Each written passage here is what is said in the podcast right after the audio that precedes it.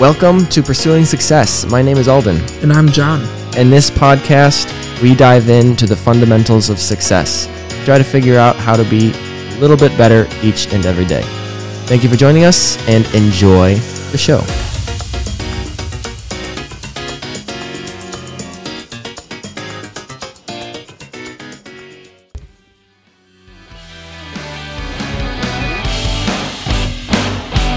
Welcome back to Pursuing Success. Uh, today we have Laura with us. And you turn that down a little bit.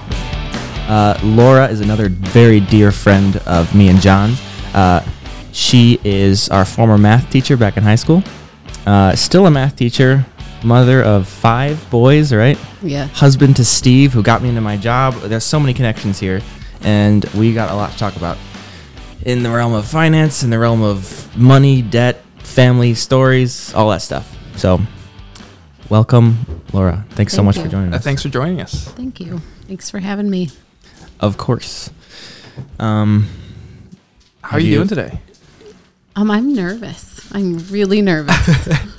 why? Come on. We're not that scary. it's not that you're scary. It's just a little nerve wracking to, I don't know, have a soundboard in front of me again or something like that. Last time you did this was when you took your lie detector test. Which I failed miserably, and so now I'm still nervous. Have you ever done anything podcasting related before No, recording? not at all. I am not even great about being a dedicated listener to podcasts, to be honest. What about like recording for classes you've done or nothing or So I really had a horrible fear of recording at all for classes or being on any films or anything for any of my classes. And um, COVID got me over that pretty quickly. Um, I have to record a lot of lectures whenever I have students uh, who are quarantined. So I've gotten over that a little bit, but I still don't like it very much. And one of the ways I get over it is I just don't go back and listen. Don't worry, we're not gonna f- shove this down your throat. You know what I mean? uh, but anyway, what has been going on with you, teaching wise, recently? Where are you at in your life? Uh, where would you? What would you describe your life like right now? Well, like the theme. Wow, a theme. Uh, chaos, probably. I've got four boys at home, um, and they all go different directions all of the time. Um, we homeschool completely for two of them, and then two of them are uh, partially homeschooled and partially at uh, Washtenaw Christian Academy in Saline. Uh, we we like that model a lot, where we just sort of like slowly get them out of the house and taking classes from other people and managing other people's expectations and that kind of thing. And um, so I also teach at Washtenaw Christian, um, and I really like it there. I'm teaching two classes where I prepare the content right now. One of them's a geometry class, and the other one's an honors calculus class. So I really like that a lot. I think calculus is my favorite thing to teach. So, how long have you been teaching math? Have you always taught math? Um, so when I was 11 years old, I uh, had an epiphany and realized I was supposed to be a teacher. Um, I was at my grandma's retirement party, and my mom was speaking, and she said that um, imitation is the sincerest form of flattery. And my mom was a teacher, and I felt like at that moment that God said, You're supposed to be a teacher. And so I really, except for like six months of my life, have never varied from that. I've always wanted to be a teacher. And when I was in seventh grade, I brought home a C in math, and my dad said, um, well, previously he had always said I could do anything I wanted. And when I was bringing home the C, he said maybe I shouldn't do math. Yeah, So, except math. so I accept math pretty good. Um, I just realized, like along the way, that it that being a good math teacher had a lot more to do with being a g- good communicator than it did like understanding the material the first time somebody presented it to you. Um, so if you're a good communicator, you can kind of communicate anything. Um, so that's what I went for. Nice. Your math class was sweet to be into because you had a, y- y- communication was obviously the the driving force. You you presented with us when I was taking the class the answers to the questions. The, all we had to do was show that we could communicate how to get to the end of that. So like we could look in the back of the book and like, oh, I got the answer wrong. That means that in the middle of the math problem, the process was off.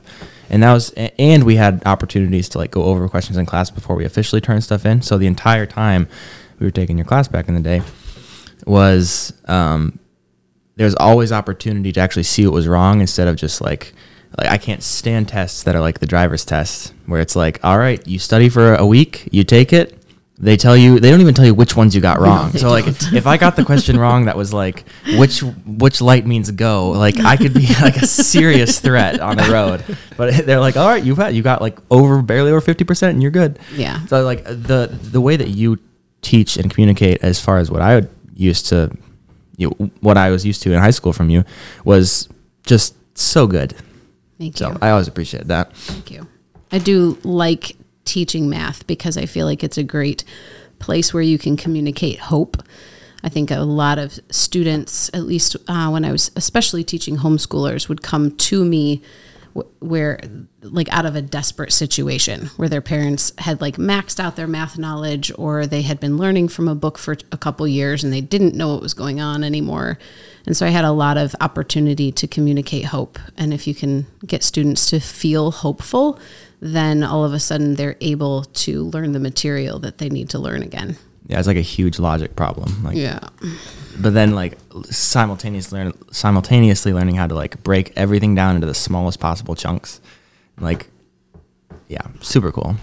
And I think what um, also like made you stand out from most other teachers is the way that you structured it to there wasn't really the only reason why you wouldn't do well in your class is because you weren't willing to do the work as the student because you made yourself much more accessible but also you structured your class to where you just had to do the work to get the answer. The answer was always there. Unlike there, there's so many like a like a history class or something like that where it, it's structured to where it, it can be the class can be made or broken on the teacher and, and how much time the teacher puts in. Where there's certainly an element to that but uh, but in the way that you taught it, it the content was always there for the taking. You just actually had to do the work to take the content. Yeah, I feel like um, our education system in general has a forced schedule on it where, like, and it was a forced schedule that I failed at often. I wasn't the kid who got the material the first in the class in any class that I was ever in. And it was always a matter of if I just c- could have two more weeks to earn, like learn this material, I was going to be able to learn it. And because I was always in a like a typical education system, I didn't have that. And so whenever a student doesn't understand something and wants to understand it, I feel like I can meet you there. We can do this. I know we can do this. I will find a new way to explain this to you. I will be able to like meet you right where you're at because I feel like there's so much possibility and so much potential to do things that feel impossible when you have somebody next to you who's believing in you and who says you can do it. Yeah, and, and for sure the the whole element of math, there's a you're able to take away the idea of subjectivity. Uh, it's either it's pretty black and white. Either you know it or you don't. Instead of uh, maybe you can sort of halfway get to the right answer in, in other in other like language classes or whatnot. But Yeah. you can't accidentally, unless you're really lucky, get the right answer. That's true. Get the why, right That's theory. why I don't like writing poetry. There's too much. There's too much like interpretation in poetry for. And then somebody gets to tell you whether it's good enough or not. It's like modern art. It's like we we could have a modern artist on the podcast to You prove me wrong or something. You That'd be cool. But uh, until then, math is just way cooler. You remember our so speaking of not very uh, by the book, our uh, calculus class senior year. John, me, and a few other guys were in a class with Laura our senior year, and that was insane. It wasn't the first time taking a class with Laura. Like it, Right. every True. year, it ramped up. Right. So like we I we had been in geometry freshman year, and then algebra two, and then at probably what junior year. It was junior year. Most of you guys were juniors, I think. Yeah, because I didn't take math my senior year. You had maxed Right. out all the math at that point. Right. So we were just, eh, but at that point, all of the weak ones had been weeded out. yeah, that was the dropped thing. My, my freshman year, I started. It, we used both classrooms uh, in that Right. basement. Yes, there was 20, 28 people. There was only like six guys left, and The uh, surviving. so a little bit of history on Alden actually. This it was actually an interesting time for me because the first couple weeks of class, it was there was no girls in the class, which was nice. Honestly, I didn't realize how nice I was going to be until later. Yeah. Because we would like we would just barricade the door with chairs before you, and hide in the closet and stuff. We were just messing around, and I was always like a tight laced, like go by the book, like don't really ruffle any feathers kind of guy. And then doing all those wacky pranks and just like messing with you and seeing that you weren't like frustrated with us and we're actually enjoying it Yes. and really like glad to have community while while we're learning instead of just like I'm just here to teach, you know. Yeah. That was such an interesting perspective for me. I was like, you know what? I'm gonna loosen up a little bit. I like specifically made this decision because of this class. Like everyone else is going crazy, and I was like, let me join in. Yeah. Like I'd never really done that too much with my peers, as far as like just let's just do it. You know what I mean? And- It was a fun class. You guys made me laugh a lot. Uh, some of the stuff we can't really talk about. but some other stuff we can. Do you remember the when we at one point in the beginning of the class, we generally we go over our pro- our homework problems from earlier. You know, any questions. And we're like, Laura, we're tired. Laura, we don't want to do it. Is- is Let us go time- outside. Laura, we want to go outside. So I was thinking about that the other day because you guys did get more outside time than any other class I've ever taught. I mean, near the, the second semester, we were outside almost every, Every- class. Yes, but the weather was so nice, and you guys always made it through the material anyway. Yeah, I didn't cut so few anything people. out. There's so few people, and we were all pretty good at getting our questions answered, or like texting you beforehand so that we had more outside Yeah, time. I mean, your your class definitely was in session outside of class time. Like you were That's you were spending a lot of time one on one, helping every every student. right. Yeah, Yeah. So, so we did have a lot more time to. But that particular day was hilarious because you were like, "All right, 15 minutes, be back in here." I'm like, "Okay, fine, go and like head for the hills," and Quite literally. like just open fields, just sprinting away. Just- I think you came back mud covered a few no, times. that, that's Many we're, we're getting to that. that is- though. this is So where the every, story- everyone comes back at 15 minutes, like pretty Well, much pretty almost good. everyone. And then we're like, "Where the heck is Max?" and we're like, "Okay, 30 minutes goes by, 35 minutes. All right, we're still working. I guess we're gonna." And like 15 minutes before class ends, he like stumbles into the room with like this massive like tree branch, kind of like with a vine on it slung over his He's shoulder. like s- he's filled with moss and oh mud. he's like, he's like, guys, you, wh- why are you guys doing it here? You guys gotta come back out. We're like, dude, she said 15 minutes. what? He's like, look what I found in the woods. This massive branch. It's like, tho- that's like one of those are the times that made it sweet. yeah, yes. Even though it's just math class, there's like a there's a special place, you know. No, I, I mean when I when I think back in high school, I, I only really come back on these math classes as uh, the, the real po- points that I want to like actually remember from high school. Yeah. That's that's Truly. good stuff right there. There's so many. I remember the first time you guys barricaded me out of the classroom. I think you had we have a picture of it. Back in, I don't know where the photo is, but it does exist somewhere. In I the think I might actually have one on my phone still. There was oh we like we like you were like about to start class after you, You got would in the always other fill door. your water bottle in between classes. Yes. You're right. So there Yep. was some time, uh, but we, we had barricaded the door and hid in the closet. And you find us, and you're like getting ready to start everything, and you're like, you know what? we'll just clean that up real quick. okay, fine. We'll clean up the chairs. It took us like 30 seconds to do it. As we're sitting down again, the the tall, burly janitor guy like lumbers past the door, and we're like. Oh my goodness, that was closer than we thought. Holy crap. So funny story. Tall burly janitor guy. He's a nice guy. Mm-hmm. Um, I randomly when I was uh, a real estate photographer, I shot his house before he moved out. That's so cool. It was so random, and uh, he's he's like, "Hey, I I know you, don't I?" You're like, yeah, please don't hurt me. Not like last time. it was it was really funny. Just just seeing him out of place Yes. because I would I had seen him for so many years at this one place every morning because I was always doing morning setup, Yeah. um, and we'd have like the same like two sentence greeting every single time, and that's pretty much where we left our relationship. Just a hey, good morning, have a good day sort of thing. like I don't step on your toes, we, you stay out of my way, I stay out of yours, and then I show up to his house to shoot his house, and it was it was really funny. It, it was That's uh, quite random, but humorous for both of us. Is he still around? Or was he like getting out of Dodge? he moved his- out of the area. He's still in Michigan though. Okay. Jay, no. But yeah, lo- lots of good HSC memories. Yeah, Um, Wow. What do you got, Laura? Do you have any specific ones that pop to mind while we're on the top of the subject? Man, oh man. I I don't know if there's anything specific, but um I definitely cherish the rock dropping t-shirt that you guys got me that I still have. that I um, forgot about that one. Which one? you guys got me for Christmas that year. We made that custom T-shirt. you made a custom t-shirt that says um, if a rock drops on jupiter like will you know about it in cancun because there was some kind of like cancun joke Nick was in that class. Oh, of course. We went to Cancun afterwards. The rest, the uh, Yeah. in Saline, there's a little the real. Cancun. Oh, yep, my bad. Real Cancun.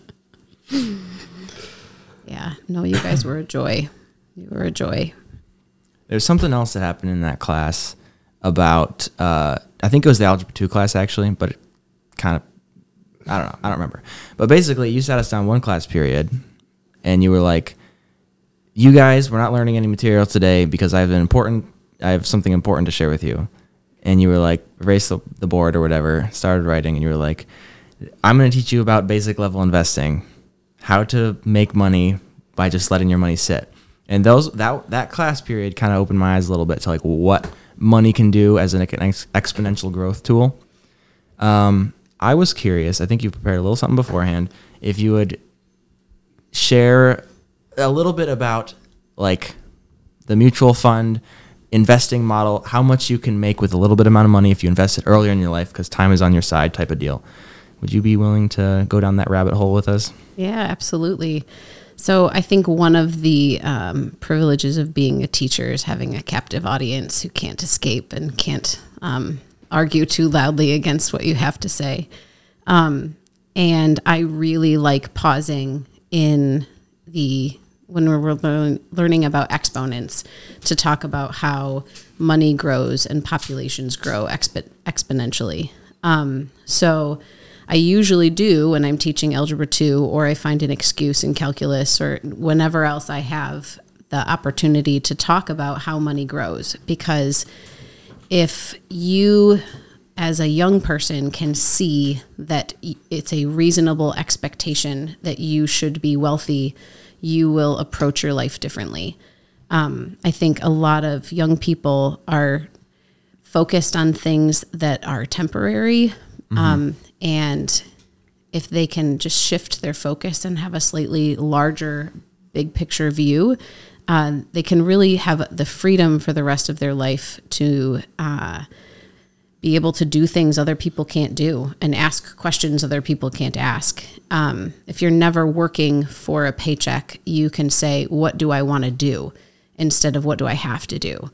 And if you're never really needing the paycheck, then you can also say, like, Lord, what do you want me to do?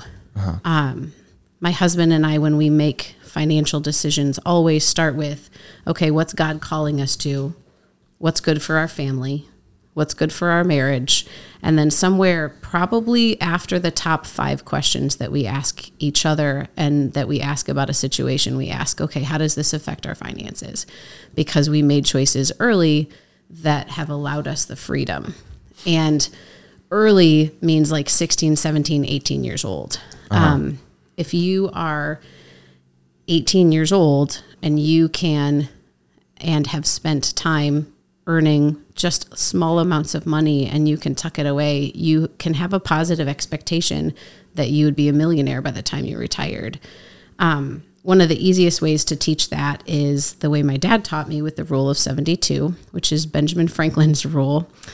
Um, funny story, I'm going to explain it to you, but I explained it to my oldest son, who literally came home a year and a half ago and told me that his whole life he thought I was just full of BS and that it was not an actual rule, but he learned it in economics class. So he was finally going to believe me. I was like, you could have done a Google search, buddy, but he never did.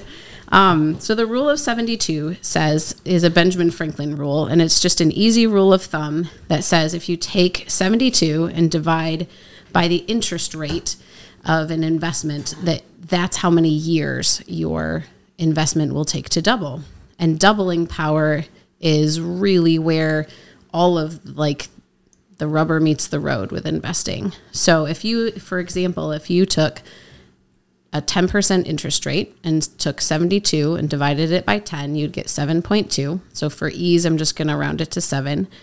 And if you were 18 years old and had $10,000 to invest, that means 7 years later at 25 years age, you would have $20,000.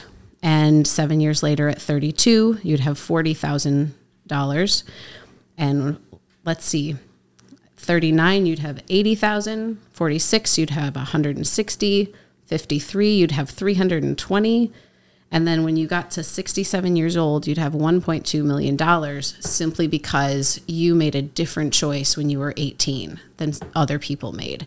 Because at 18, most of us are worried about a car. I was worried about a car at 18. I was worried about having the clothes I wanted to have at 18. I was worried about, I always tease my kids about this, but they're basketball shoes. Like, we always take the amount of basketball shoes and we always like project what that would be like when they were 67 years old. I really hope you like your $250 basketball shoes um, because that's how much it's costing you for when you're 67. Um, but my dad taught me that and taught me that it would be perfectly reasonable to expect to be a millionaire and to be able to live that way.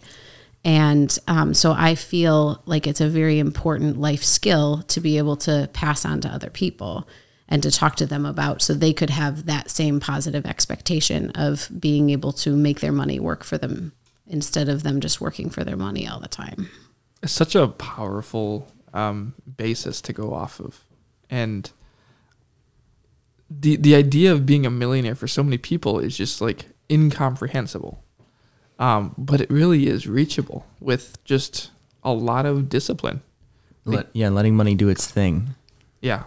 Yeah, you almost don't even need discipline for a very long amount of time. Like once you've lived a self-disciplined life, it's probably actually a more comfortable way to live. But if you could just discipline your finances between 16 and 18 and have that $10,000, you could live like as long as you're not taking the money out that's sitting there and growing for your retirement, you would have it when you retired. Yeah. And if you continued because you thought that you could maybe live off of more than $1.2 million, you really can hit a fun point in your 40s where you have a million dollars in the bank and by the time you're 47 it's going to be 2 million so you know, seven years after that, you're 54, you're going to have 4 million, and then it's going to be 8 million. And like your kids are going to have an inheritance, and you can have any kind of retirement you want and retire when you're 55. Yeah, the when numbers double, that's when things get fun. Yes. But the beginning isn't when it's fun, right? Not 10 to all. 20 isn't fun, but, you know, 10 million to 20 million is fun. For instance, it's really really cool. Well, like it, it, you need a little bit of context though, because what you're talking about is like investing in something pretty safe, like mutual funds that have shown to uh, to go up over time. Yep. Uh, like like if the stock market is doing well, even through crashes, from a I believe I've heard this from Dave Ramsey at one point, from a 10 year period to another 10 year period. So if you start in 2000 and you end in 2010, at any point, if you just take a 10 year, starting from any point, 10 years later, it's always more for the last hundred years, it's always been more than it was ten years earlier. So if you have that discipline to put in and wait, and have the sort of uh, fund that you invest in that has consistent returns of it doesn't even have to be technically, you know, double every seven years. It could be double every ten years, double every five years, depending on which which rate you go with and what can actually, you know, risk reward. There's all this this other stuff that goes into it, but there's like the general principle that it's shown that if you put your money away and let the power of humans work at it, other people using your money to make money and profit, Yep. uh, in this country at least, that over time it helps it grow. Yes. So there's just to, just to say it. It's like pretty simple to say, oh yeah, just put your money in it will double. It has to go in the right place first of all. It does, and also you probably need to make decisions that um, don't cause your money to be working on someone else's benefit. Like if I invest my money in a good growth stock mutual fund, my money's working for me. If I go and I take out a credit card debt, all of a sudden I'm working for someone else's benefit. And it works it works both ways. Like someone else me investing works for me, whereas me being in debt is going to work to my deficit and is going to be harder on me. And so many young people start out their lives with a huge amount of debt because they jump into student loan debt right away. And um, it sets them back for the next 20 or 30 years, and it dictates the course of their life when they could have simply made a different choice to not go into debt and they would have had a different outcome and they wouldn't necessarily be working the same way they'd have to work. They don't have to get up and go to work. Right. I'm so thankful for the, that you showed us that at 16, eh, just in a small one hour class period, because like most people who get into student loan debt, eh, to the extent that they do, I don't believe that they know that there are other options, know that there are other choices to live more of a debt free lifestyle. It's very countercultural. I taught a class last year at the school that I'm in, uh, just a one semester class. We used the Dave Ramsey materials for high school students, and we spent a lot of time talking about how to go to college debt free and that it might look different, right? There's the typical college student who goes to college, takes out the loans, spends the loans on whatever they want to spend the loan on because you don't have to spend it on your college tuition. You can spend it on anything you want. Yikes. And That's not- it's unsecured debt. It's the only debt you can't bankrupt.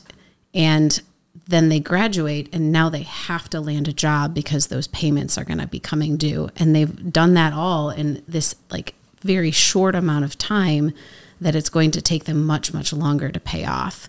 And they're going to have to get a job in the field that they studied, or they're going to have to get a job that's a certain pay scale so that they can pay off their loans or have a house or have a car or have kids. It's sort of a very sad turn of events when you're 23 and in that boat. and you i'm supposing that it can feel like betrayal too in a way where you're supposed to be educated and set you off on the right foot that's what it's supposed to do but if you aren't actually being advised well while you're there to get into a degree that will actually make money or Yeah. to not take out so much debt or you can really get almost stabbed in the back by the system be like oh well sorry we tried to warn you well, it's like well i was here for four years and i never heard about you know that i was going to have this much debt i i just imagine me and John not having gone to college for like the full four years, I for only a couple months, honestly. Um, that there's like a lot. I, I would be curious to hear the experience of someone who does feel like you know it really kind of stabbed him in the back. If you really want to have your socks shocked right off, you should listen to Dave Ramsey's Borrowed Future podcast because it is it's just eye-opening the amount of damage that's being done by the student loan industry in the United States, which it, it is an industry. They're in business to make money the same way that you and I can make money if we simply make a different choice and decide not to go into debt and instead invest our money and live within our own means and um, make wiser choices. No, that's that's definitely a powerful um, way to live. So when you went to college, um, did you take out student loans? Did your husband take out student Oh, loans? we both did, but we took out tiny student loans, and that doesn't excuse it at all. So we were as dumb as you could possibly be. Okay. Oh, we know. So we awesome. Thanks. so I took out a four thousand dollars student loan um, to start going to school at Albion, and then I lost going to school at Albion, and had to pay that back almost immediately. And then I took out another student loan to go to Eastern, but it was a smaller student loan. And when I graduated, I had, I want to say $4,000 in student loan debt that was mine. And then my soon to be husband, we got married the year after um, I was done with college. He had bought a house that was also outside of his means because that's just what you did. You graduated from college, you bought a house, you had a job. Like nobody ever said this could be a bad idea. Maybe wait, you're not in a hurry. Um, we both kind of thought we were in a hurry. So he bought a house and it was way overpriced for the house and then it was way overpriced. It was right before the 2008 market crash, so the house itself was overpriced, n- not just outside of his means. And um, so I got an application for another loan through student loans and we just took it and I gave the money to him. So we both had student loan debt um, when we got married. And then to add more stupid to the picture, um, we got something in the mail that told us we could consolidate our loans, Mm, fun. which Tell me more about that. so it's a really bad idea to consolidate student loans because it makes two people liable for the same loan because it groups them into one. It's advantageous for the loan company because student loans are forgivable upon upon death. So if I would have died with still owing 4 grand, my debt would die with me. Whereas if I consolidate with my husband and we now have $8,000 in loans, we're both on the hook for the full $8,000 as long as we're both alive. So they can give you a slightly lower interest rate, but really you shouldn't do it anyway. You should just pay off your loan really quickly. That's probably saving them so much money just in random accidents. Oh, yeah. Yep. Like it's so that's bad. ridiculous. It's so bad. So how much debt total did you have like at the peak? Um, at the absolute peak, I think we had about 140 on our house and 8,000 in student loans. And I think we might have still had a little bit on a car, but that might have been it. So, in terms of like the typical American family, we didn't have very much. Yeah, that definitely pales into comparison with maybe the majority of Americans. But we were making like together our combined income was $35,000 a year. So we had a $35,000 income and $150,000 worth of debt. And it got scary. There was this one month where my husband was working in a sales department and part of his income was commissions and he didn't make any commissions one paycheck. And we got the $1200 uh, bill for the house payment and he got a $967.34 check. And i remember just being so scared because i wasn't sure how we were going to eat. There was like there's nothing to even pay the house payment. How are we going to also keep lights on and also put gas in our cars and also eat?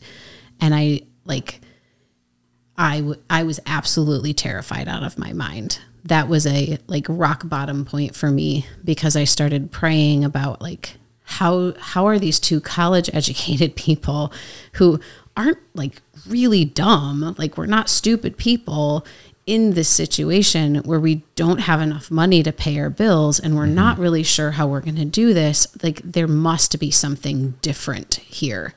It's got to be different because this can't be it. I'm not going to live like this. Mm-hmm. Something there's got to be something systematic going on or, or else we really are dumb. Yes, or we are. I was really hopeful that Steve wasn't dumb.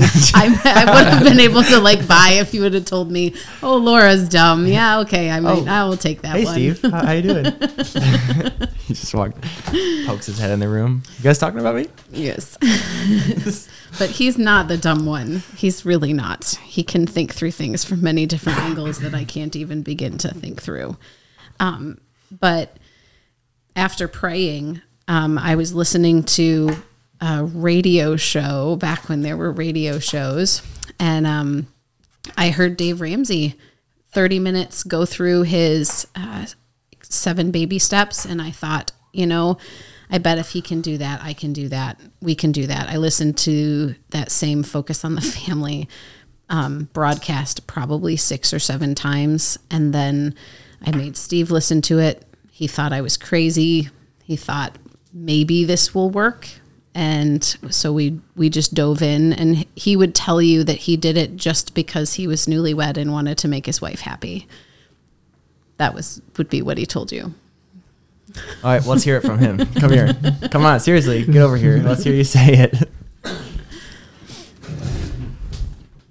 Happy wife, happy life. Those are words to live by. No, that is that is very accurate. That is very accurate as to my mentality going into the process. Yeah. So the process actually um, brought us to a place where we decided to live a totally debt free lifestyle that um, we had not envisioned before. It was not something our parents had done. We didn't know anyone who lived that way. And um, we just knew that money grew exponentially if you invested it. And we, we use good growth stock mutual funds. Um, and we knew that we wanted to keep more of our money. We worked really hard for it. We didn't want to be giving it away and paying it all in interest to other people. Taxes is already hard enough Yes, oh without my gosh. interest rates breathing down your neck. Yeah, there's nothing nothing worse. But what we found over learning how to live on $35,000 a year was that even if our income went up, that if we continued to live frugally, we began to catch a vision for being able to make whatever choices we wanted to make and live whatever way we wanted to live because we weren't owing anyone money. We didn't have anyone saying, like, oh, these bills are due at this time, this place. And um, it really, like, over time gave us a vision for being able to live a different way. What would you say to somebody in a very dire debt situation? Uh, well, first of all, you can probably put you know push them toward Dave Ramsey's courses if that's helped you tremendously. Um, but have you haven't been in it? What is it like? What would you say? I would say that we um, live in a country with so many opportunities that it's you're going to be in debt or stay in debt because you want to be in debt or stay in debt. You have to make a choice to stay that way, or you need to make a choice to live differently. And there isn't, um, even if you fail to make a choice, like a thoughtful choice, you're still making a choice, right? If you're going to live like everyone else lives, you're going to eat out multiple times a week. You're going to have convenience fees all over your life. And like, don't get me wrong, I homeschool my kids and I have someone who comes in twice a week and helps me with homeschooling. It's the best convenience fee I pay anywhere in my life. And she's amazing and does a fantastic job. Um, but it's a convenience fee that like adds things to our life and um, makes our life better. Whereas a dinner out, if I'm going to be paying it off on a credit card, it does not make my life better. It does not make my life easier. It adds stress, it adds pain, it adds so much negativity to my life. I like I don't want anything to do with that. So we've lived without credit cards, I think, for 15, 16 years. Um, and are very happy to be living without credit cards. And we've been debt free for 10 years. Um, when we did all of the math for how long it would take us to get out of debt for the $150,000, we thought it would take us seven years. Um, just running the numbers. We both knew how to run the numbers and we ran the numbers and then just prayed. And it took two and a half years instead of seven years to Wow. get completely out of debt. That's crazy. Yes. You, more crazy is when we had $10,000 left on our house payment, like total on our house debt. We, um, I came to Steve and I was like, I'm done. I'm done. I want to go out to eat. I want to live the way everybody else is living. I want a brand new car. I don't care what it costs. I don't I don't want these crappy cars anymore. I want to eat out 5 days a week. I like I want a whole new wardrobe. I want to pay full price for it. Like I'm done. And he's like, "We're so close." I don't care was my response. I just don't care. So even though like he was a willing like guy in the beginning, like my discouragement hit when I we could see the finish line and we could see that it was completely possible. I was completely done. I totally checked out and he carried us across the line. What a guy. Cats off to Steve on that one. so now, but what, now that you're out of debt and have spent 10 years kind of accumulating money, my question to you then is money can be seen as a bad thing in this culture as well to have money. Like you're still living in the same house, you've, you know, taking great care of your kids and everything. But like oh, thanks. well, I think so. no, I'm kidding. Um, so, what could be said about once you actually are out of debt, why that's not a bad thing, and why it's okay to build yourself money? Because, especially because you, you can then use your money to do charitable things, to help other people who are in need. All of this stuff you can do with once you have it. But a lot of people don't get past the debt mindset. So, what would you say to people who are like, okay, you're out of debt, now what? Well, um, being in a position to build wealth allows you to be in a position to give generously the way other people cannot. And um, if you're ever in that position, God will bring you people who you are uniquely uh, suited to help.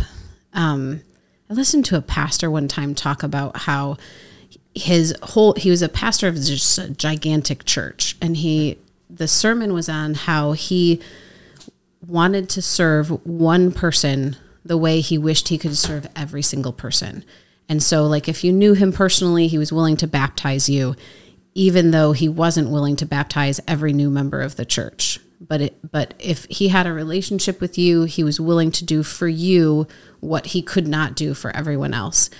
And i think that's what um, being free financially allows you to do is to be able to respond to that one person the way that God needs you to respond to that one person or wants you to respond to that one person, but you wouldn't be able to if you were worried about your house payment or your car payment or where your next paycheck was coming from or whether or not you were going to be able to put food on the table. Because I could not make decisions about eating when we were worried about putting food on our own table. Like I couldn't take a meal to a neighbor who was hungry. I couldn't invite people into the home for dinner because I was always worried about whether or not we were going to be able to feed our own family.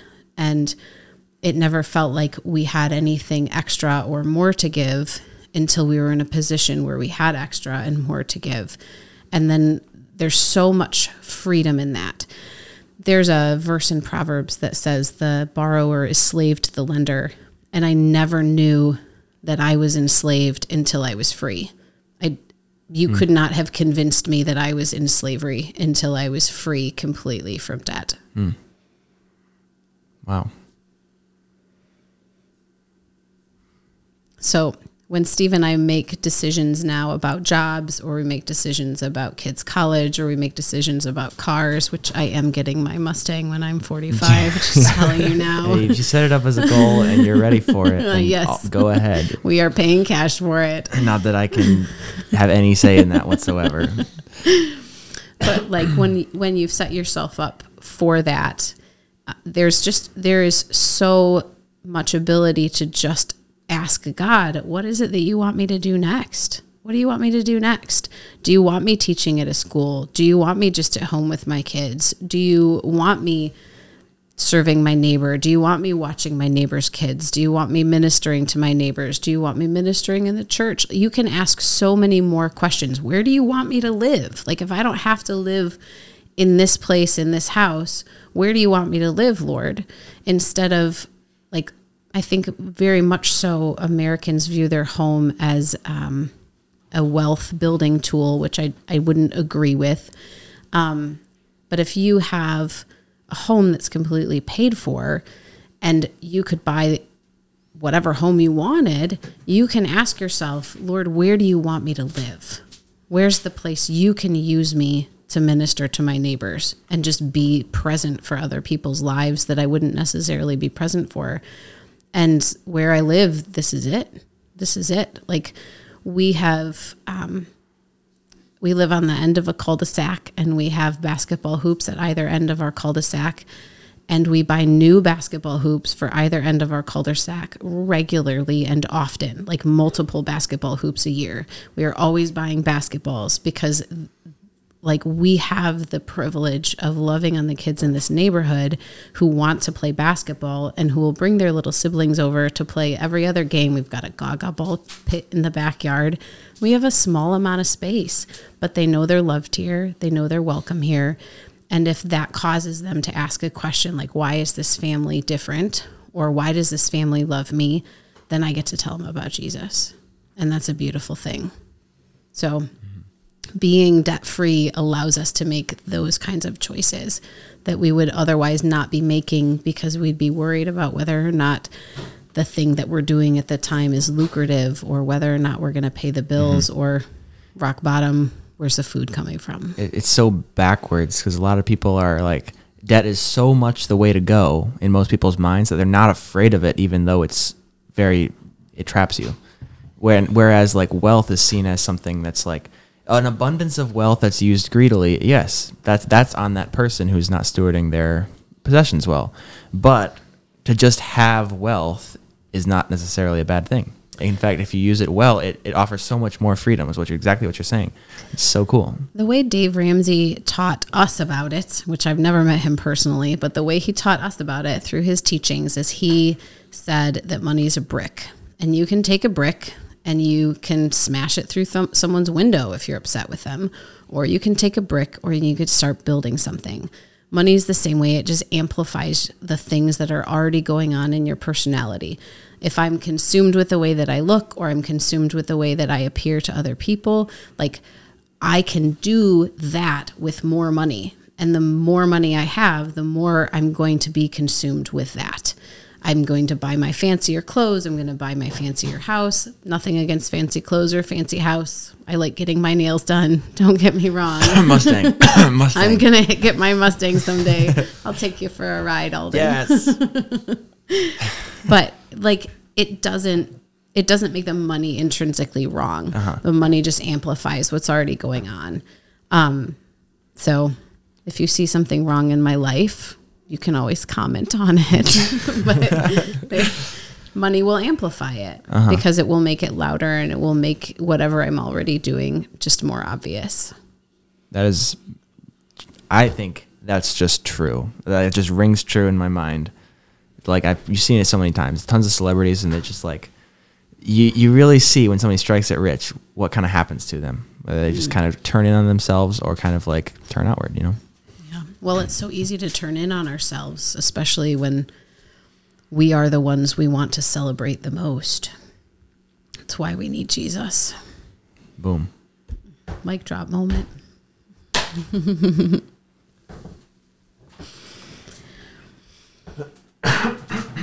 hmm. Money, money, money. Interesting, interesting. I don't have any follow up questions at the moment because my head's just spinning. I can tell you a little bit about mutual funds. I have a mutual fund. What I do, have. What do you think of your mutual? I love it. Yeah? I got it. I, I started putting money into it uh, in 2017. I haven't put much into it honestly. Like right after you came over and sat on my couch. Yeah. Awesome. Yeah, yeah, yeah. I, I did something that. quite similar. Awesome. I don't think I got the couch treatment, but I got the, the calculus class treatment. I, I totally would have had you to come and sit on my couch. yeah, yeah. She helped me set it all up. It was awesome. Um, I will say that that's been a profound privilege is getting to see young people catch a different vision. We had a babysitter one time who was getting married and getting ready to have kids, and every single person in her life was telling her that it was time to buy a house. And Steve and I sat her down and said, We love you, and we would be remiss if we didn't tell you to buy a small house if you feel like you have to buy a house because if you have a payment you can afford, if you have like just you're trying to figure out how to be married and lots of times figuring out how to be married isn't fun. I mean everybody on, and Hollywood says it's great, but it's hard. It's very hard to figure out how to be married. And you don't need a house stress or a money stress on top of it. And she came back three years later when they bought their second house that was the bigger house that they wanted long term and said, I'm so glad you said that to us. You're the only people who told us to buy a small house and to buy something that was very well within our means. And it was absolutely life changing because it wasn't a stressor in our life. We didn't have to stay this certain way employed in order to just make this house payment. Mm-hmm. We didn't buy a house we didn't want because we were in a hurry. There's just a beautiful thing. You can look backwards from that point and do the math. If we had done it this way, what where would we be? Versus if we just take a little bit more time to evaluate a better option.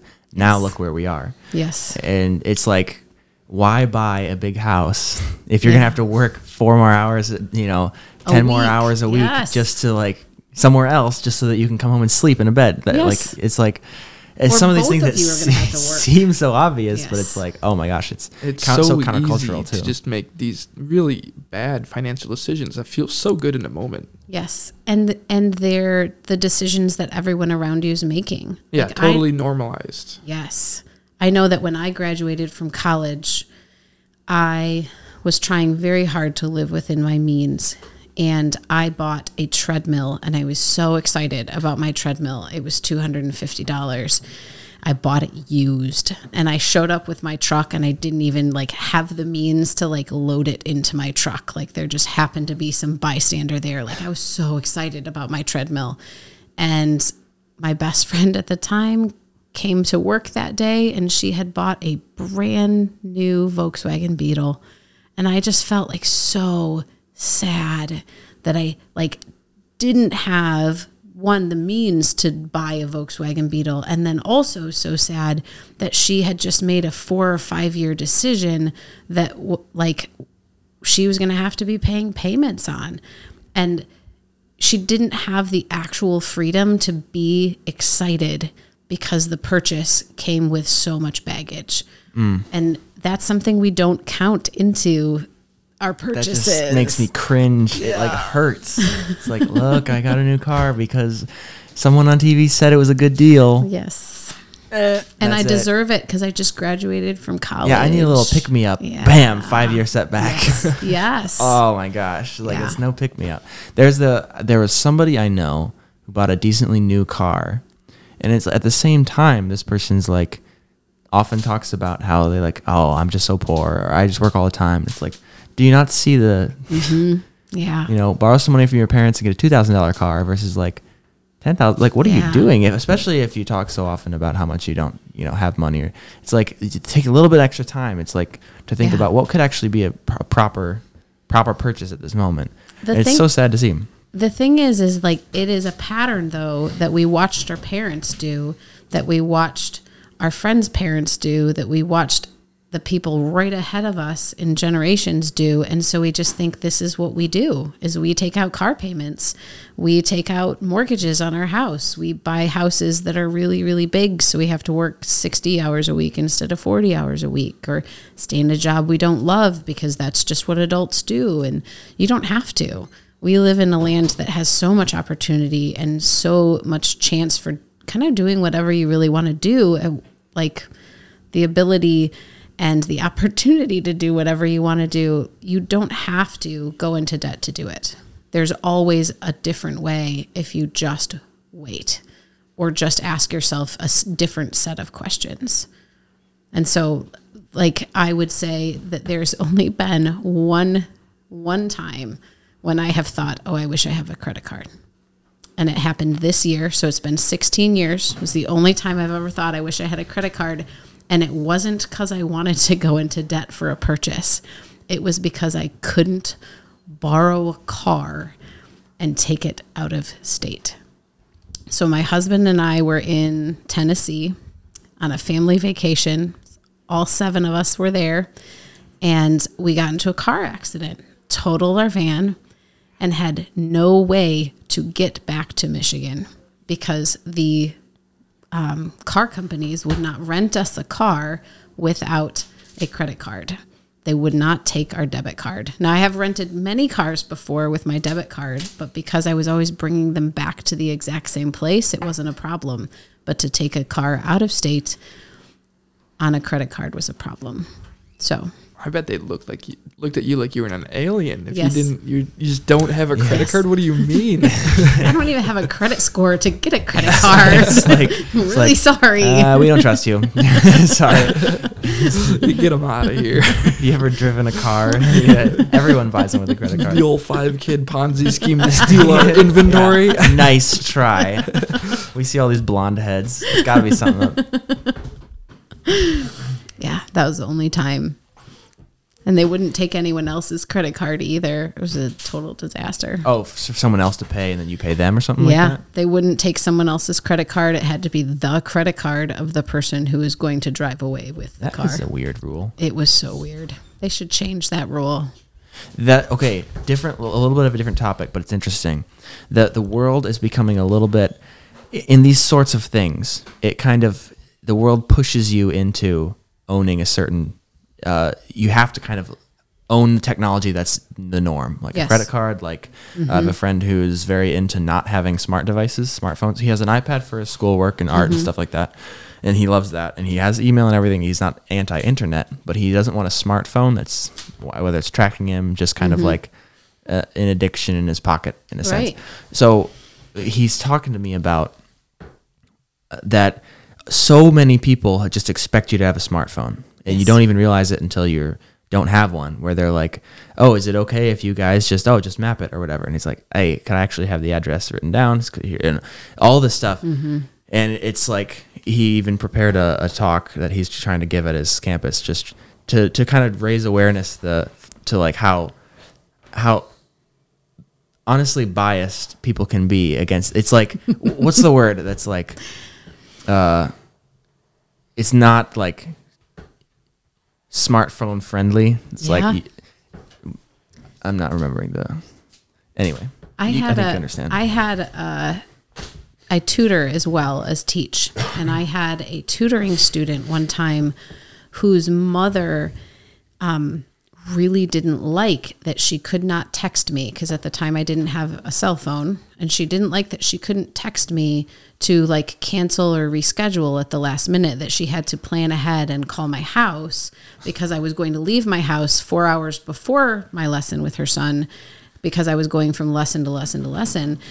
And she she would like regularly give me the phone number for how I could like get a free cell phone or get a cell phone that was paid for by the government because she needed that convenience and that's so often what happens. right someone else's it's like smartphone's not necessarily just for the convenience of the person it's like hey we'd really appreciate it if you were more connected to us yes. well, we live in a like we we live in a like innovation centric society, uh, and once like we innovate upon something, it sort of just becomes the standard baseline. Which I definitely like to a certain extent.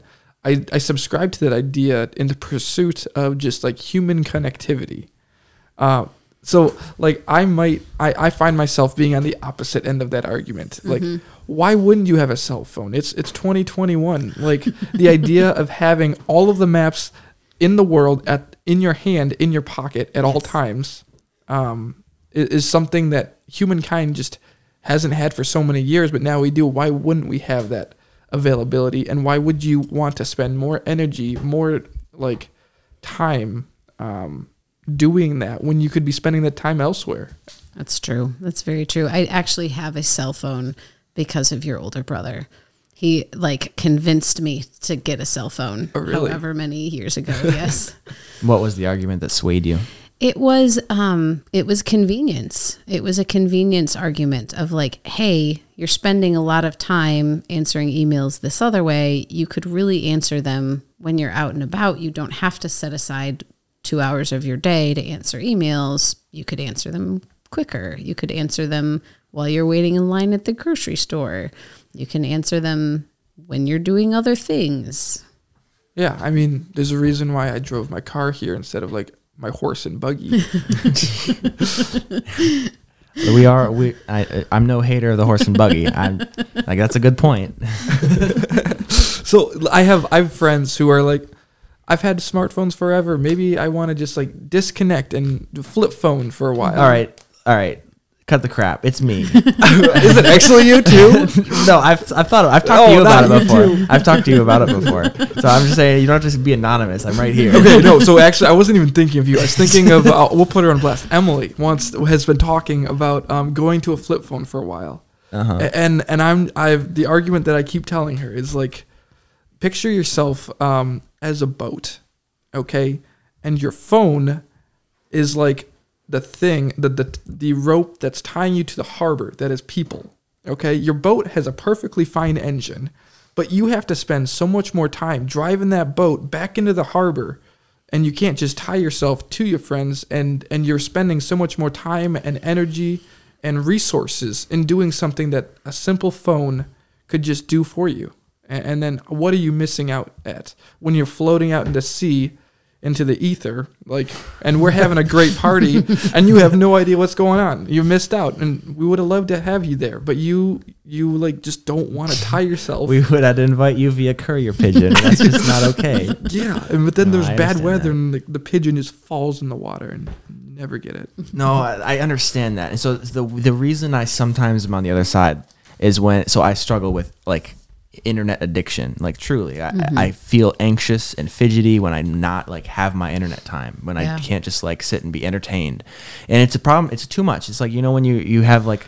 You, like John, we'll talk sometimes, and you're like, "I'll play video games for half an hour, and I'll get bored and move on." And I'm like, I could sit there and play video games for five hours straight, and wouldn't even bat an eye because that's just something in my brain just says like this is fine it, like i'm not bothered by it so something in me wants a desired regulation to this sort of thing and that makes me a little bit different than you're very like efficiency based and very and that's great. I i would like to be more of that in a certain sense but but I actually just value my individuality as well to be like I just I would rather be able to live in my own head and if it, it takes cutting out internet connection and connectivity to do that to like live more freely in my own head then I would I would take that. And not that I'm not open to learning how to like be more uh, live a more free lifestyle even with that. It's just something i actively have to fight. And sometimes the fight gets really hard. And you like you just want to cut loose and just float out into the ether because being in the ether at least you're by yourself and you can learn to live with yourself and learn to like there's a lot of stuff to do out there in the ether. You can fish you can draw, you can paint. If you bring your piano, you can play that. But if you're always tied to people and you're addicted to being tied to people, that's the perspective I come from, where it's like it's so hard to just choose to break free when you're just always roped in and there's you're always a Wi-Fi connection away from spending an hour of your morning doing something else and you only have so many mornings. Yeah. And uh, so it's it's it's difficult when you come from that perspective versus well, I totally understand what you're saying because when I do think about it I'm like man I really would miss out on a lot of connectivity. Would you really miss out though on people if you had a, a flip phone instead of a smartphone? Because people See, can that's a good still text you, you can still respond. I don't know. Like it probably depends on like what methods you Right. connect with people. Like, is it just texting? Is it social media? Does social media really connect you with people? It. I don't know. what it I would, depends what how I, you use yeah, it. what I would really like, what would be perfect for me is a really fast phone that has maps, texting, calling, picture taking, Hmm. and like I could say like a few more things, but that's like the the bare necessities, Right. And then everything else you could have on your laptop. Just Yeah. like get your work done on your laptop, maybe a calculator on the phone, and I think you can do that. You can like get your phone you programmed definitely yeah program specifically, or there are some like special things coming out, like a light phone. I think I've seen. ads They- those those have But always are been coming out and uh, Yeah, uh, ah, You just need slow. enough people. We might have enough people who are ready for them now. There's there's a very there's something in my brain that goes if you would just get over your like problem, then it would be fine. You could just bathe in the you could just bathe in the convenience of it. But because I have such a big problem, it's, it's like I'm I'm drowning. I'm not bathing. It's not relaxing if you're like stuck underwater. Right. Y- y- right. It's only relaxing if you can choose to get in and rest in it for a while. And as soon as you're like, I can't get out, yeah. and it's water's starting to get really cold. Yes. it's like, dang it. So I don't know, but what? it definitely does Yeah. play off of personalities. Um, because like I definitely do have like addictive tendencies, but just in different areas. Um, and one of the larger like, so right now in in people in my circles, they're just trying to get rid of Snapchat.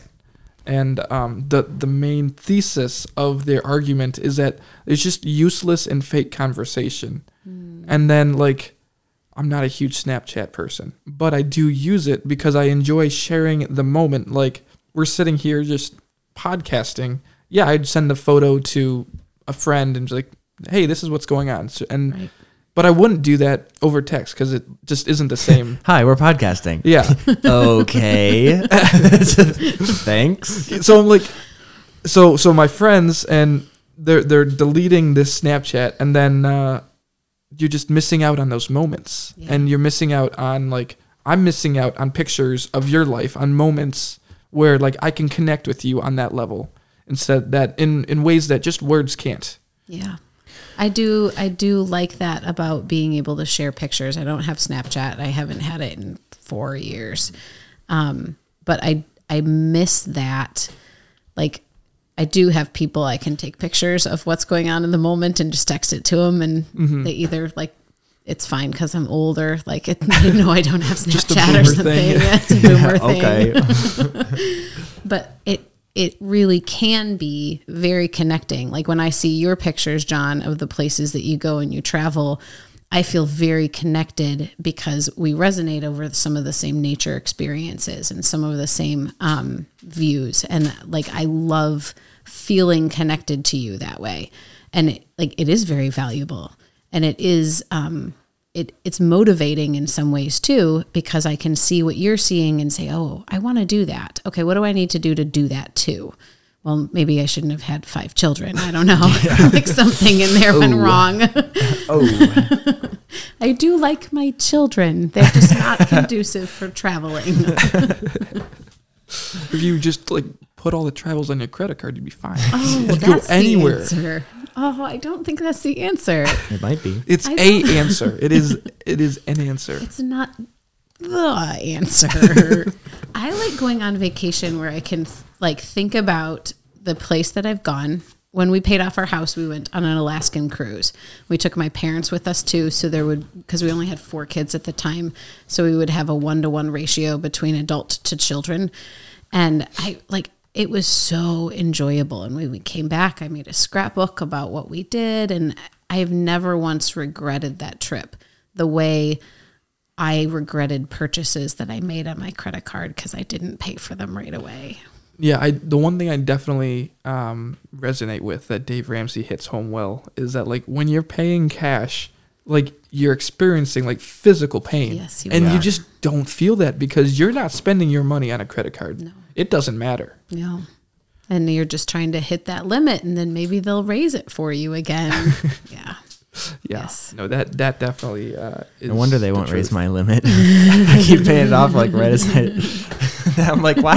I'd spend it like a thousand dollar limit forever, and it's like I can't even pay my rent off with that credit card. They're like, sorry.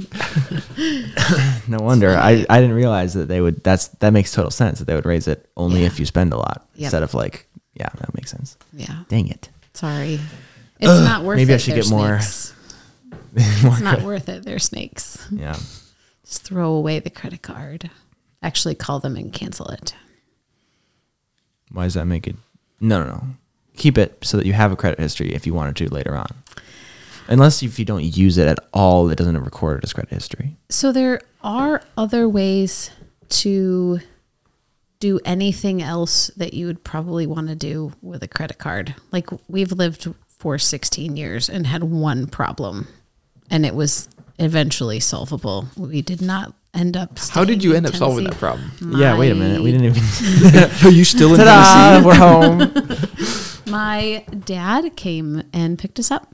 Oh wow, nice He little drove road trip. all the way down 8 hours and picked us up and drove us back home. You like tipped him a thousand bucks. all right. Still, you're still out ahead. After you know what I mean. Sixteen years of no credit card debt. You're Yes. still out ahead if you spend a thousand dollars Yeah. on your dad. Yes. Who is worth every penny. But really that there haven't been any other circumstances where I wish I would have had a credit built. Credit is a um It's an Dave Ramsey says it's an I love debt score. So it's a score of how good you are at taking out debt, paying off debt, and keeping debt, like maintaining debt. So if it's a debt score, I don't want one of those because I want to have money. So cancel your credit card. but I don't make big purchases on it. I mean, I'd probably spend worse than I would if I paid everything with cash, you know? Like, I admit, I don't have great budgeting skills, but I never, I also don't have any debt. I paid for my car with cash because I thought that was a good thing. Good for you. And so anything that I put on the credit card is stuff that I would be doing with a debit card. And So- then I was paid off. Let me challenge you. Okay. because this um, this has been a challenge for me.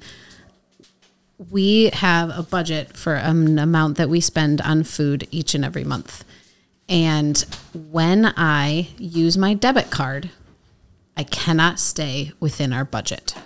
When I go to the bank or go to the ATM and pull out cash, I have zero problems staying within our budget. In fact, our budget feels generous. Hmm. But it's the difference between the pain that I feel when I have to pull out my $320 bills, like to pay for all of the boys that are in my house and eating food like it's going out of style and they're going to die if they don't eat in the next two minutes. Like it's the difference between that and swiping my card. And swiping my card does not have the same physical effect as pulling out the cash. Yeah. So I would challenge you. See, see, take out cash for a month, live on it, and see, like, hey, does this actually affect my spending? Done deal. No swipe November.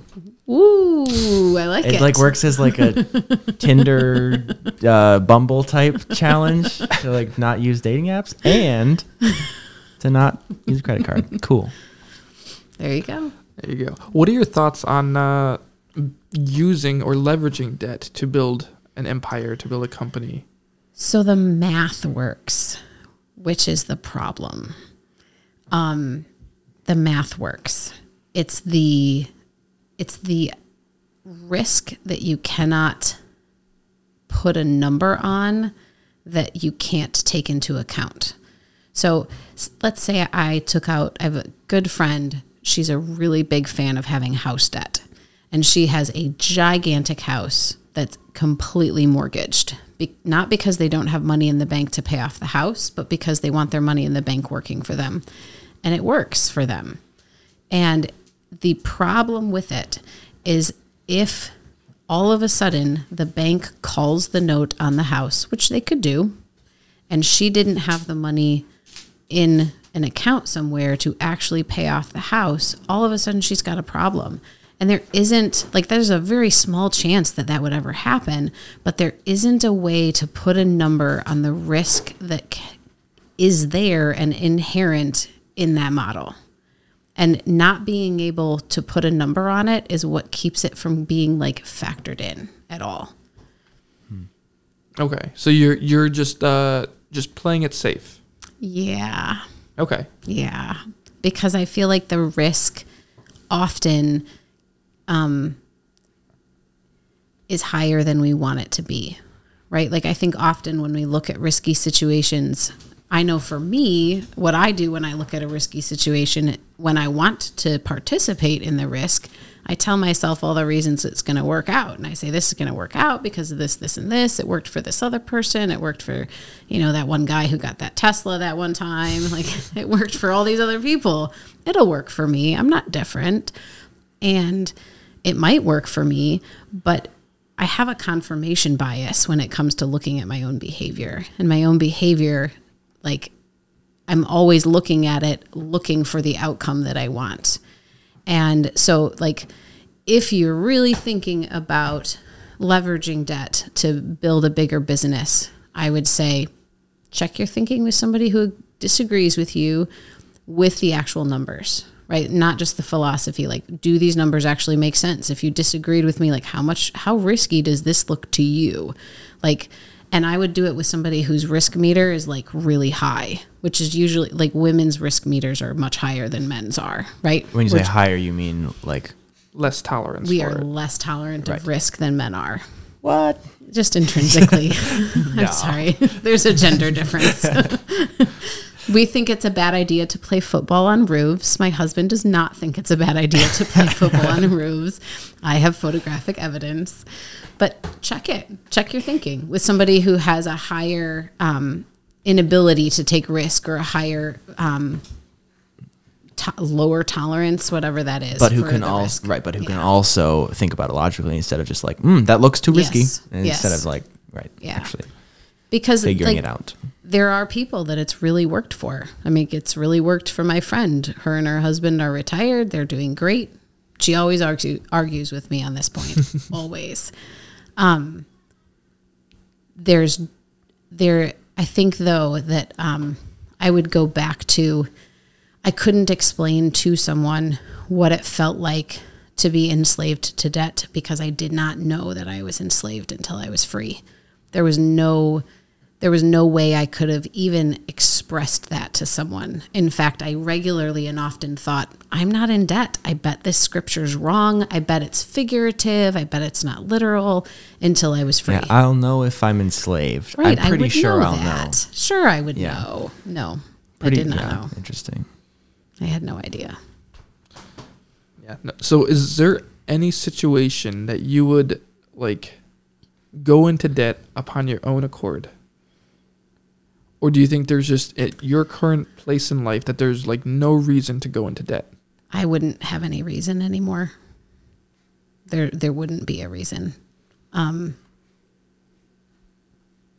Yeah, there wouldn't be a reason. Like and it's not like a I wouldn't do it to save my kids' lives sort of like principle thing like if it was the only way to save my kids' lives like sure, but like going to college isn't going to save their life or like there really isn't something that's that necessary to go into debt for that I wouldn't be able to pay for because of the way that I've chosen to live.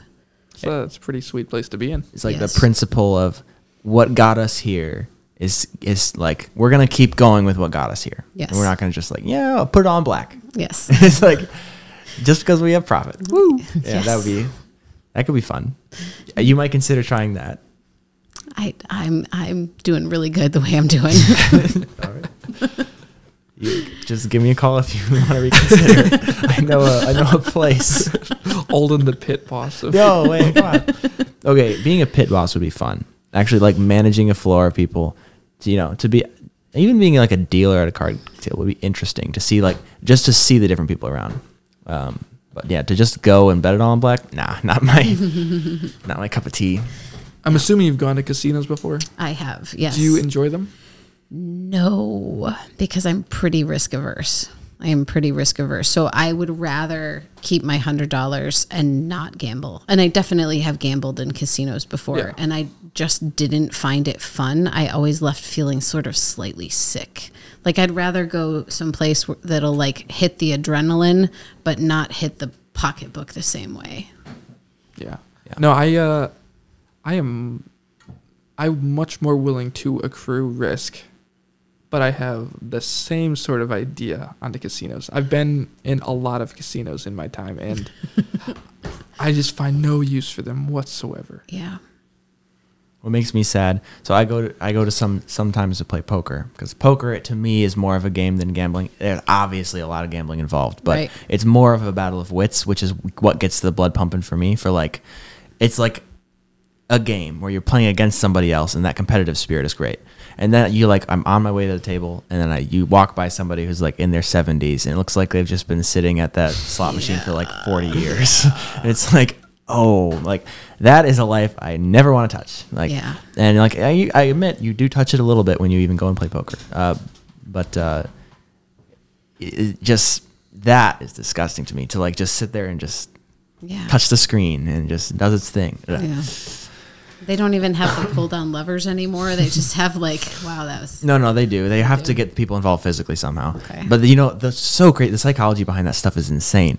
That they the chairs pivot to be like to to snap you back into place staring at the screen. Are you serious? Yeah, yeah. So like it Wow. you'll like pivot to the side and you can for a little bit to look somewhere else, but then if you let your legs go, it'll just zoop right back to wow. face forward. Like everything is designed to keep you just like face in the uh into what you're doing. This is horrifying. Yeah, sorry. Yeah, let's get back to the fun part where you double your money every seven years. Yes. You're not going to do that in a casino. This is- yeah, with with exponential money growth, you do, the you know the longer you spend there, the more the more you make. Yes. Versus the other way, when it's a game designed to destroy you and your finances, Yes. the longer you stay, the less your chances are of winning. So that's that's investing 101. yes. So are you pretty hands off with your um, investing at this point, or do you stay pretty involved? So we are not like managers of like so we don't check stock prices daily. Um I'm sure I check once a month on my mutual funds. Um but once a year we ta take a really like big picture view across i think there's like maybe five or six seven mutual funds we own. And we look at all of them and look at how they're distributed whether they're like domestic or foreign whether they're like small companies or big companies. And we look at that and we say are we spread out pretty evenly? And if we're not we either take the new money that we're going to invest and invest it in a way so that we're still spread out evenly or we move money. Um, but that's how often we look at it because I, it's a long term growth picture. And if I'm taking a long term growth picture, if it dips down this month, I don't really care. If it goes up next month, I don't really care. I'm not pulling it out until I retire or and that might not be 67 it might be 50 like but i'm not going to touch it until i retire or until i need to touch it so there's not really a reason to manage it super super closely i pay attention we both pay attention Yeah. but we don't it's not something that's a daily exercise for us Nice. it's freeing Uh, yeah, I'd imagine. yeah, no. it's freeing It's very cool. Well, haha. We should have a we should have a follow up. So th- the coolest thing about podcasting, in my opinion, is you can have people on again later on to kind of like give updates on whatever you talked about before, and it's like who knows how long John and I will be doing this, but. If you do it in like ten years, you could be like, "So, how's your money doubled?" that, like, hopefully i'll be, so cool. retired in 10 years Oh yeah, that would be ideal driving your Mustang around. Yes. Maybe the second Mustang. 45 is five years away. So the second Mustang by the time I'm 50. I intend to only drive Mustangs after 45. I'm all done with the What's vans. what's the appeal to Mustangs? I have only ever wanted a Mustang. Only ever. Are we talking like a uh, like a 2021 Mustang or like a 75 Mustang? Um, so like maybe one of each. I don't really like the new like SUV Mustang thing that just came out. I don't know. The- the fully electric one. I the one that looks like an SUV or a Yeah. hatchback. Yep. It's just it's so horrifying. They should not have used the Mustang name for that, though. It is a cool concept because it's fully electric. I I just I might be able to agree with you, but they put a Mustang logo on it, and so it's just so bad. So, yeah, like seventy-five would be good. That'd be fine. Not the eighties. The eighties Mustangs were not good. But Yeah. maybe you know one of each year, I'd be okay with that. One every year for right, a while. Just change it up every year. I'm okay with that. then I can have different colors because I like that too. Would you believe it if I told you I've never had a dream car? No, I've never had a dream car. How how do you never have a dream car? I never so big family growing up. This is where I take it back to, you know, if I'm going to think about that.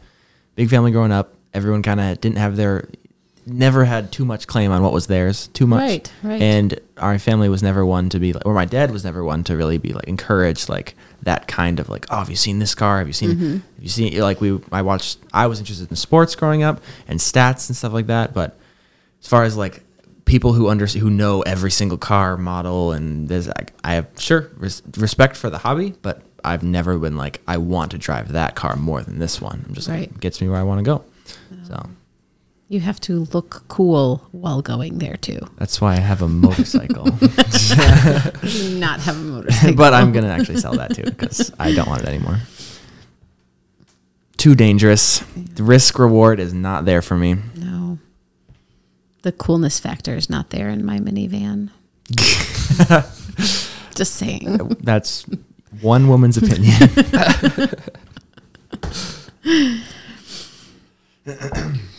I have another question for you. All right. We haven't talked about it too much, but this podcast is called Pursuing Success. Okay. So if you could define success in some way that is uh it, it could be anything, but what how would you define success in your life? Success at its very core is just the uh, the accomplishment of a goal, really. So maybe more concisely, like, what is a goal that you're actively chasing, or what is a goal that, I'm chasing my Mustang. like, maybe maybe a macro goal, as in like short term or big picture. Um, what what is success to you? Well, it's been different things at different times. Absolutely. Um, I know that when I was 19, 20 years old, really what I wanted was to just make it through college alive. Um, I was working full time, was a single mom. It like it was just so hard to go to school full time on top of all of that. Um, and then for a while it was to like be the very best teacher that I could be. Um, and then for a while it was to not make the mistakes my parents made with my own children. Um, and then I would say that recently it's been a completely different goal. I mean, and we've had money goals along the way too that have, like, as we've hit them, it's felt very good and it's had the feeling of success. But I would say that um, what is success today is a daily thing. And it's different than it's probably ever been before, but it's am I letting God use me today in the situations that He puts me in? Because the Bible tells us that God goes before us and prepares good works for us to walk in. And the only purpose of doing that is to be able to bring glory to His name. And that's a new a new idea for me that's come about in the last 3 or 4 years. Like God spent a very long time impressing upon me that he was my only employer and that no one else employed me. Um, and when that message was really, really brought home in a very profoundly deep way, um, it freed me to say, okay, then what's what is success? What is the actual goal each day? If it's not to make these hundreds of parents happy or to get their kids through college algebra or to like communicate something here in this one day, what what is the goal?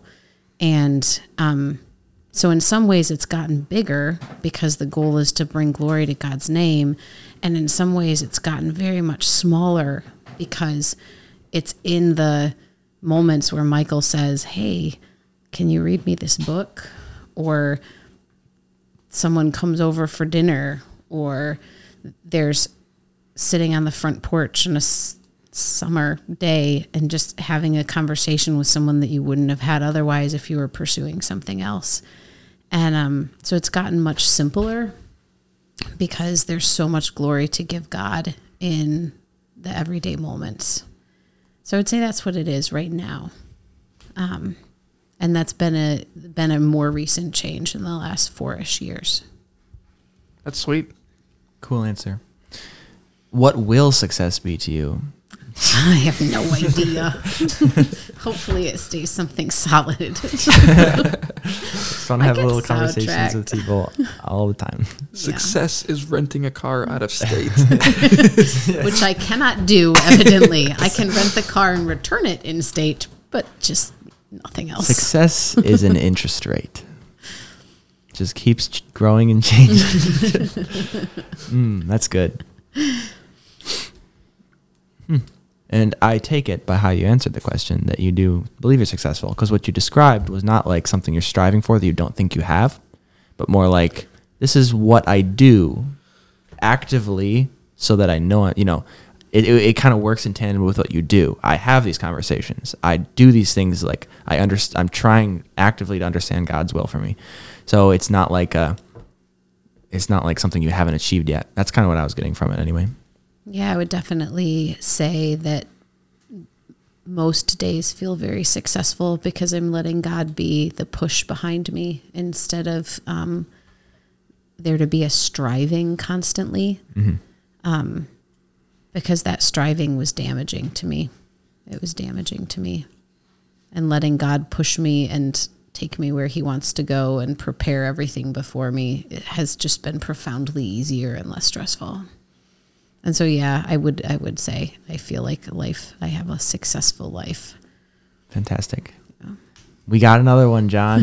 we, got, we got someone else is living to their definitions. We haven't Yay. struck out yet. yeah, this is great. One of these days we'll find. I have another question. Ready? Yes. Are you nervous to be on the podcast still? No. Yeah. that's so that's my definition of success right now is Good uh, job. so that have a good and fun time and entertaining time. And the, honestly, it was like super fun to have you on. Do you want do you want to talk about anything else while we're here? Because we we can go for another three hours. That's how much the SD card has. Yeah, we got 253 left. If uh, I know if you want to go maximum. maximum podcast. Um, but this would be a fine place to stop. But I am totally open to keeping going. I think I'm good. I think we're good. I think Cool. we. Uh, We'll just have a part two then. We'll have a Steve edition because he's just been sitting here the whole time. just, honey, can we go to bed at nine o'clock? All right. Well, let's power it down then. Hit the button. button pushed. Thank you all again for joining us for another episode. Um, and thank you so much, Laura, for talking with us. I'm so glad that you had a good time in the end. It was so fun. Appreciate your time him. and uh, Thank you guys. Here, Jack, turn it up. Yeah. We will see you again next week. Follow and like and comment and tell us what we can do better and all of that. And keep pursuing success and talk to your friends as well. Talk to other people around you who also want to pursue, pursue success. Yeah. See you later.